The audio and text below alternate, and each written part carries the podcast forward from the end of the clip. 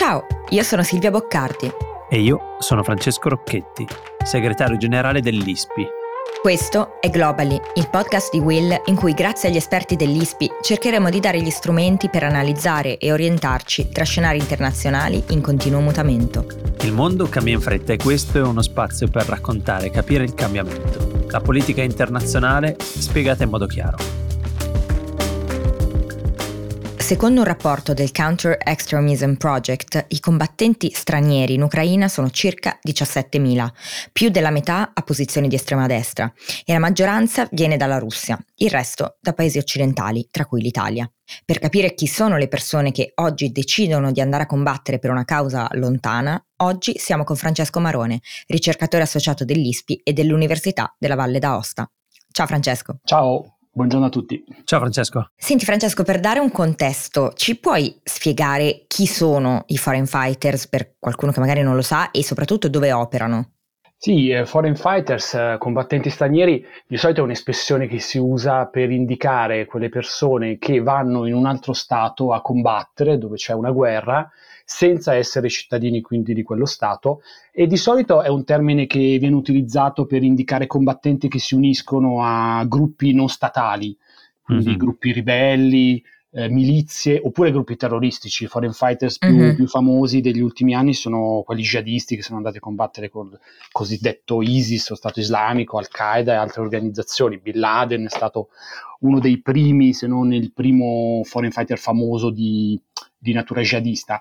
È un fenomeno in realtà che ha secoli, se uno si ricorda Lord, Byron, il famoso poeta romantico, è andato a combattere ah, per vero. l'indipendenza della Grecia ed è morto a 36 anni contro l'impero ottomano e le guerre civili, quella eh, spagnola molto famosa, è un fenomeno che arriva fino a noi e, e tocca l'Ucraina in realtà non, non, solo da oggi, perché da quando è scoppiato il conflitto nella zona orientale del Donbass, quindi siamo già nel 2014, che ci sono appunto migliaia e migliaia di persone che decidono di lasciare volontariamente casa e vanno a combattere all'epoca della, della, guerra nel Donbass si andava a combattere sui, su entrambi i fronti, quindi per l'Ucraina e per le repubbliche separatiste sostenute dalla Russia, e si entrava in milizie principalmente, sì. in gruppi non statali. Oggi invece con la guerra in tutta l'Ucraina, scoppiata appunto il, il 24 di febbraio, eh, il reclutamento invece avviene direttamente dagli stati, è una guerra convenzionale tra stati, eh, in primo luogo Russia e Ucraina, e effettivamente entrambe sono impegnate in questo momento a, a reclutare combattenti eh, da coinvolgere. Ma scusami Francesco, su questo, eh, come fanno i due paesi a reclutare combattenti stranieri? Cioè, noi sappiamo che il governo ucraino ha lanciato quasi da subito una legione internazionale per reclutare combattenti, mentre invece i russi starebbero facendo sempre più ampio uso di mercenari. Noi lo sappiamo, la Russia non è l'unico teatro di guerra in cui fa uso di mercenari, ma come funziona in pratica, nella pratica proprio l'accoglienza di combattenti stranieri, come dire, non è mai stato un mio desiderio, quindi non so assolutamente come funzioni il, il potersi arruolare. Sì, eh, entrambi gli stati hanno sin dal principio giocato questa carta dei combattenti stranieri. L'Ucraina, tre giorni dopo l'invasione russa, per, per buca del presidente Zelensky, ha subito annunciato appunto l'istituzione di questa legione internazionale, che quindi è un'unità speciale, specifica all'interno mm-hmm. delle forze ucraine e quindi regolare, mentre sì. dicevo nel 2014 si, ci, ci, si andava a unire a milizie, a gruppi non statali, sì. invece eh, qua si entra a far parte delle forze regolari ucraine, lo si fa con il canale ufficiale della diplomazia all'estero, quindi mm-hmm. si contatta, eh, se, se si è interessati, l'ambasciata o il consolato ucraino nel proprio paese, le eh, autorità ucraine hanno messo a disposizione addirittura eh, da, dal 5 marzo un sito web in inglese per farlo, uh-huh. con tutti i contatti per i vari paesi. Tra questi segnalo subito non c'è l'Italia. Ah, esatto, volevo chiedertelo. Proprio perché con ogni probabilità l'Italia ha segnalato alle autorità ucraine che eh, l'azione di andare a combattere all'estero fosse anche per un paese amico come eh, l'Ucraina, sì. con ogni probabilità configura un reato. Certo, perché diciamo, cioè, ci stai dicendo che in Italia arruolarsi come foreign fighter in un conflitto al di fuori, eh, cioè insomma al di fuori dell'Italia, è considerato un reato to cure, cioè non soltanto in Ucraina, ma lo era anche all'epoca, per esempio, della Siria. Questo anche ci prima. stai dicendo? Sì, sicuramente. Eh, questa è la ragione per cui, per esempio, il sito conteneva l'Italia per pochissimi giorni. Da quando sì. è stato lanciato il 5 marzo, per pochissimi giorni c'erano anche i recapiti dell'Italia e sì. tra l'altro anche del Vaticano. Eh, e poi eh, entrambi sono stati cancellati molto velocemente, in realtà prima l'Italia della città del Vaticano, proprio perché ci sono dei problemi legali. Eh, la Chiaro. questione in realtà è complessa perché non c'è una normativa lineare, chiara per mm. un fenomeno che comunque per fortuna è ristretto Limitato. e che non è comunque relativo nemmeno ai foreign fighter jihadisti, perché in quel caso c'era la normativa antiterrorismo più volte certo. rivista, in quel caso c'era l'associazione a un gruppo terroristico, mm-hmm. Stato islamico, Quindi è diverso dal, dal caso della Siria. Sì, diverso. In quel caso non c'è mai stato nessun problema a, a, definire il comportamento come illegale, sono mm. già stati eh, processati molti individui che si sono uniti allo Stato islamico, Al-Qaeda, altri gruppi jihadisti. Qua invece nessuna delle due parti viene definita come terroristica ufficialmente, Chiaro. tantomeno adesso che si tratta di due stati. Eh, però rimane il problema della legalità. C'è una normativa complessa in Italia su un fenomeno che non ha forse direi anche per fortuna, eh, una grande eh, vastità di numeri nella storia italiana, però segnalo per esempio che pochi giorni fa il Ministero degli Esteri ha voluto chiarire questo punto, ha, ha pubblicato una nota in cui si dice che eh, queste condotte possono essere penalmente rilevanti ai sensi della normativa vigente e questa è con ogni probabilità, sebbene non ci sia stata una spiegazione ufficiale, la ragione per cui l'Italia non compare più nel, nel sito, fra l'altro tra Chiaro. i pochi paesi in Occidente ed è anche la ragione probabilmente per cui insieme forse ad altre, il contingente proveniente dall'Italia eh, non è particolarmente ampio eh, rispetto mm-hmm. a quelli anche di altri paesi occidentali come la Gran Bretagna, gli Stati Uniti o anche la Germania, la Francia in Europa diciamo in contrasto a quello che appunto adesso dicevi, cioè il fatto che eh, in, in, nessuno dei due paesi le associazioni vengono eh, rilevate come terroristiche, eh, nel 2015 invece appunto con, con la Jihad, con, con, quella che veniva definita la Jihad, mi ricordo che avevo realizzato un documentario un, seguendo la storia di una ragazza eh, che si chiamava Meriem che partendo diciamo da un posto vicino Padova era stata arruolata nelle fila del, del terrorismo come sposa, cioè aveva sposato diciamo la causa in ogni senso la causa del terrorismo islamico. Questo movimento veniva chiamato quello delle jihad brides, cioè delle spose dei combattenti terroristi. Eh, ovviamente in quel caso le donne avevano un ruolo diverso, ma mi chiedevo se in questo conflitto anche qua c'è un ruolo per le donne. Sì, eh, nel caso dei, dei foreign fighter jihadisti c'era una presenza femminile, è sempre stata minoritaria, lo è stata anche per l'Italia, però era abbastanza cospicua, a volte poteva arrivare anche a un quinto di tutti quelli che partivano. La presenza era minoritaria anche perché le, organizza- le organizzazioni jihadiste non accettano e non lo accettavano neanche all'epoca il fatto che una donna possa combattere. Quindi, eh certo. eh, come nel caso di, di Meriem, eh, sono andate a, a, contribuire in altro modo alla causa alla del jihadismo in Siria o in Iraq. Eh, in questo caso, sulle, sulla base delle informazioni che abbiamo finora, per la guerra di quest'anno, ma anche per la crisi e il conflitto nel Donbass del 2014, il numero delle donne è ancora più basso, nel senso che si tratta veramente di numeri piccolissimi in alcune interviste uno degli ufficiali eh, che fa da collegamento fra le forze ucraine e eh, gli aspiranti foreign fighter che ha base a Leopoli, perché molti di loro appunto entrano chiaramente dall'Ucraina passando da Leopoli, ha parlato qualche giorno fa, a fine marzo, del 3%.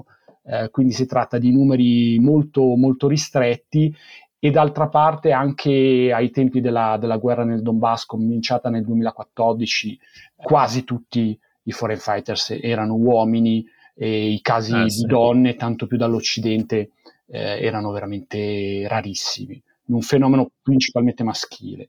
E in questo caso parliamo comunque di donne che combattono, cioè non come, le, come la jihad, donne che supportano la causa. Sì, in questo caso c'è la possibilità di combattere, l'Ucraina ha anche cercato di, di, dire, di enfatizzare questo aspetto di forze regolari inclusive, anche se mhm. probabilmente eh, una buona parte di queste comunque poche donne si occupa di altre questioni logistiche o di altro tipo legato comunque al conflitto.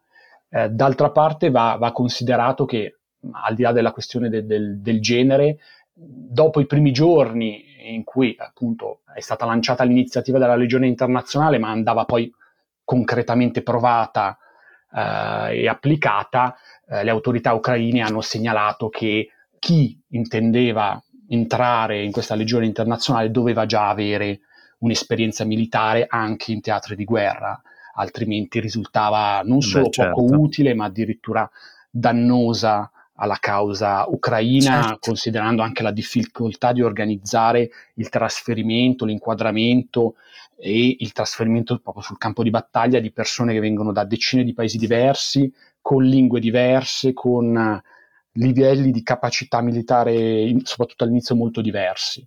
Eh, questo è un fenomeno che abbiamo visto eh, finora attraverso le inchieste giornalistiche e attraverso uh, le testimonianze anche dirette di alcuni foreign fighter che per esempio sono presenti su internet e raccontano certo. la loro esperienza, a volte anche frustrante dal punto di vista di qualcuno di loro, soprattutto se si tratta di persone che partivano da zero eh, magari pensavano a, al sogno legittimo di aiutare la nazione aggredita dell'Ucraina, ma poi si, si sono dovuti scontrare le complicazioni di un percorso difficile, fra l'altro in un contesto di guerra aperta, con uno stipendio molto limitato, quasi irrilevante per gli standard occidentali.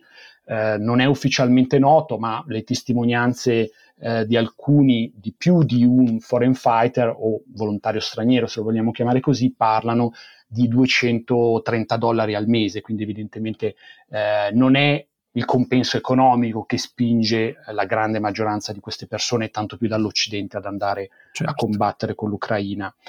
Un'altra complicazione che è stata segnalata non ufficialmente, chiaramente, ma da chi ha già percorso eh, questo tragitto verso l'Ucraina è il fatto che viene chiesto di firmare un contratto a tutti gli effetti eh, con durata indefinita, che è legato alla uh-huh. fine della, della, guerra, quindi molto vincolante. Chiaro, sapendo che questa guerra è, so- è, già diverso tempo che va avanti, insomma è una guerra che, eh, sì, la quale non si vede una fine, quindi è un impegno, un, un contratto a tempo indeterminato. Contratto su ovviamente un, un tipo di attività rischiosissimo, fra l'altro deliberatamente oggetto di attacchi anche da parte della Russia, come sappiamo. Sì eh, sicuramente non così significativo dal punto di vista economico, almeno per gli standard occidentali, ma sicuramente non è quella la molla fondamentale, e eh, ovviamente soggetto alla legge marziale, quindi sì. con tutti i vincoli che hanno tutti coloro i quali sono parte delle forze armate ucraine. Eh, questo per alcuni soggetti eh, non è stato tollerabile, infatti anche, anche tanti media italiani ancora di più stranieri hanno segnalato i casi non rarissimi di persone che hanno deciso di non firmare questo contratto e di ritornare subito indietro, pur essendo già in Ucraina, prima però di entrare direttamente nel, nel campo di battaglia. Chiaro. Io, Francesco, avviandoci verso la chiusura, ho due domande. La prima è una curiosità ed è, e riguarda gli italiani. Sicuramente tra quei 17.000, la cifra insomma un po' eh, così a spanne che si citavano prima, ci sono stati degli italiani. Eh, volevo chiederti un profilo di questi italiani, cioè chi ha questa molla, come chiami tu, per partire e poi se si hanno informazioni di italiani che si sono uniti adesso alle forze da una parte o dall'altra, quindi russe e ucraine, e, e con che motivazione, per esempio, una persona italiana eh, si unisce alle forze russe in questo conflitto adesso? Per quanto riguarda la, la, la, crisi e il vero e proprio conflitto nel Donbass, quindi quello scoppiato nel 2014, eh, le informazioni che, che abbiamo eh, suggeriscono circa 60 combattenti provenienti dall'Italia, sì. un numero che ovviamente può sembrare molto piccolo rispetto ai 17.000, ma se appunto togliamo i combattenti russi e quelli di paesi contigui, guardiamo per esempio l'Europa occidentale, è un numero non trascurabile, eh, mm-hmm. più alto della Francia, più alto degli Stati Uniti, sì. eh, inferiore, nettamente inferiore solo a, a, alla, alla, Serbia e alla Germania. Di okay. queste 60 persone bisogna ricordare che alcune sono andate a combattere con Kiev e altri con le repubbliche separatiste.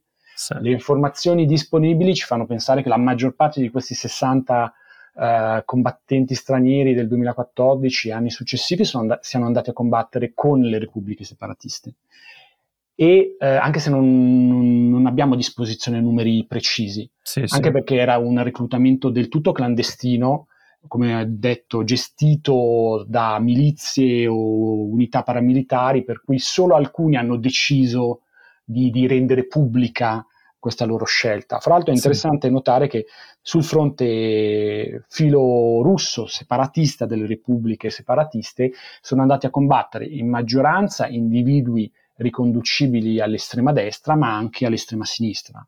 E mm. infatti mm-hmm. abbiamo visto pochi giorni fa, il 31 marzo, la morte eh, sì. di un foreign fighter italiano che era andato già nel 2015 a combattere, poi era rimasto eh, nella Repubblica separatista di Luhansk e di Ongaro eh, di ispirazione comunista.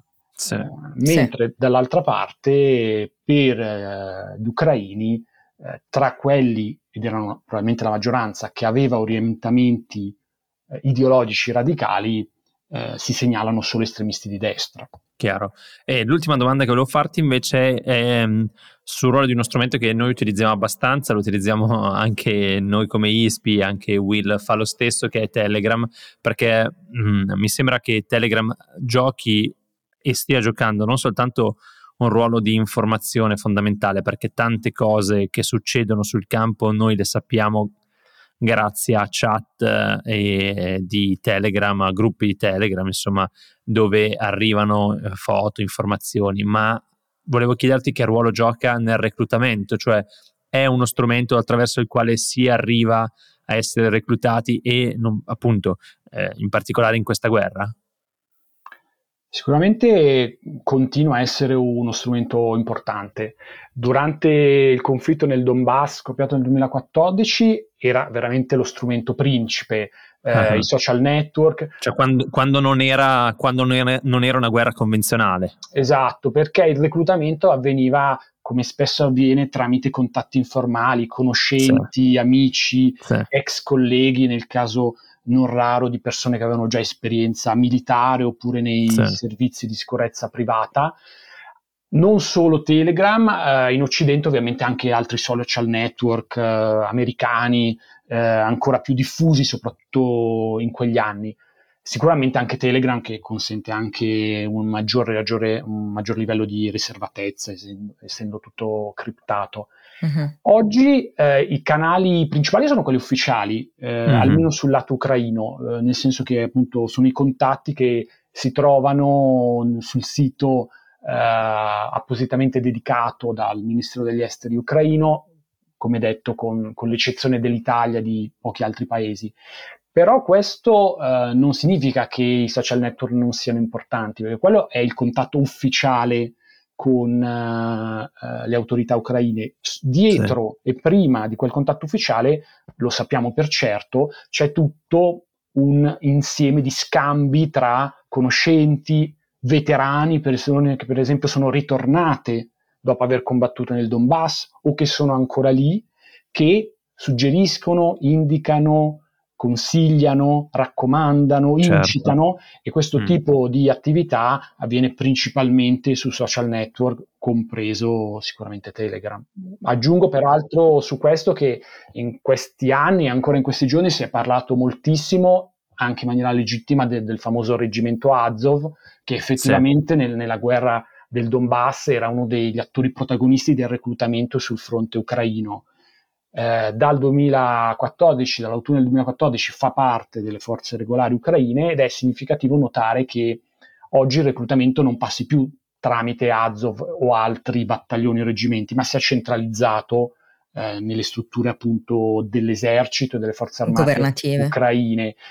Azov continua ovviamente a incitare eh, persone per entrare in Ucraina, tipicamente estremisti di destra, perché il reggimento Azov ha mantenuto insomma, le sue radici neonaziste, però sono veramente poche, probabilmente poche decine le persone che sono entrate in Ucraina su intervento di un'unità militare così controversa. La grande maggioranza di chi è entrato in Ucraina, migliaia di persone, per combattere sono passate dai canali ufficiali dell'Ucraina e hanno quindi superato anche una fase di selezione da parte delle strutture diplomatiche ucraine all'estero. Grazie, grazie Francesco. Io sono molto contenta perché oggi siamo riusciti a dare una dimensione a questo fenomeno che è un fenomeno chiaramente non nuovo, anzi vecchio di, eh, di, di, di moltissimo tempo, ma eh, possiamo dire secoli, ma sicuramente è, è, interessante vedere come viene applicato oggi al, al, al conflitto che stiamo, che stiamo, seguendo così da vicino. Eh, ci tenevo a dire solo una cosa, è chiaramente molto affascinante no? raccontare di questa, di questa, gente che eh, attraversa i confini per andare a combattere per delle cause eh, appunto che, che, li toccano più o meno da, da, da vicino, ma ehm, credo sia sempre importante ricordare quanto in realtà la guerra sia eh, orrenda e per quanto ci sia appunto una fascinazione eh, verso, verso, chi combatte altrove, in realtà anche queste persone sono tendenzialmente spinte da un forte odio e fanno del male, quindi vorrei, ci tenevo a precisarlo, nel senso che spesso appunto io stessa per prima eh, sono, sono, molto affascinata dall'argomento, ma, ma, è bene ricordare che poi a rimetterci sono tendenzialmente eh, e soprattutto in questo caso i civili. E ricordatevi che anche se vi venisse voglia, in Italia è illegale. Esatto, non si può sì, fare. C'è un problema morale, ma in Italia c'è anche un problema giuridico Legale. molto evidente. esatto. esatto. quindi grazie Francesco per essere stato con noi oggi grazie e a voi. fra noi ci risentiamo tra qualche giorno. Sì, grazie Francesco, ciao. Grazie, alla prossima.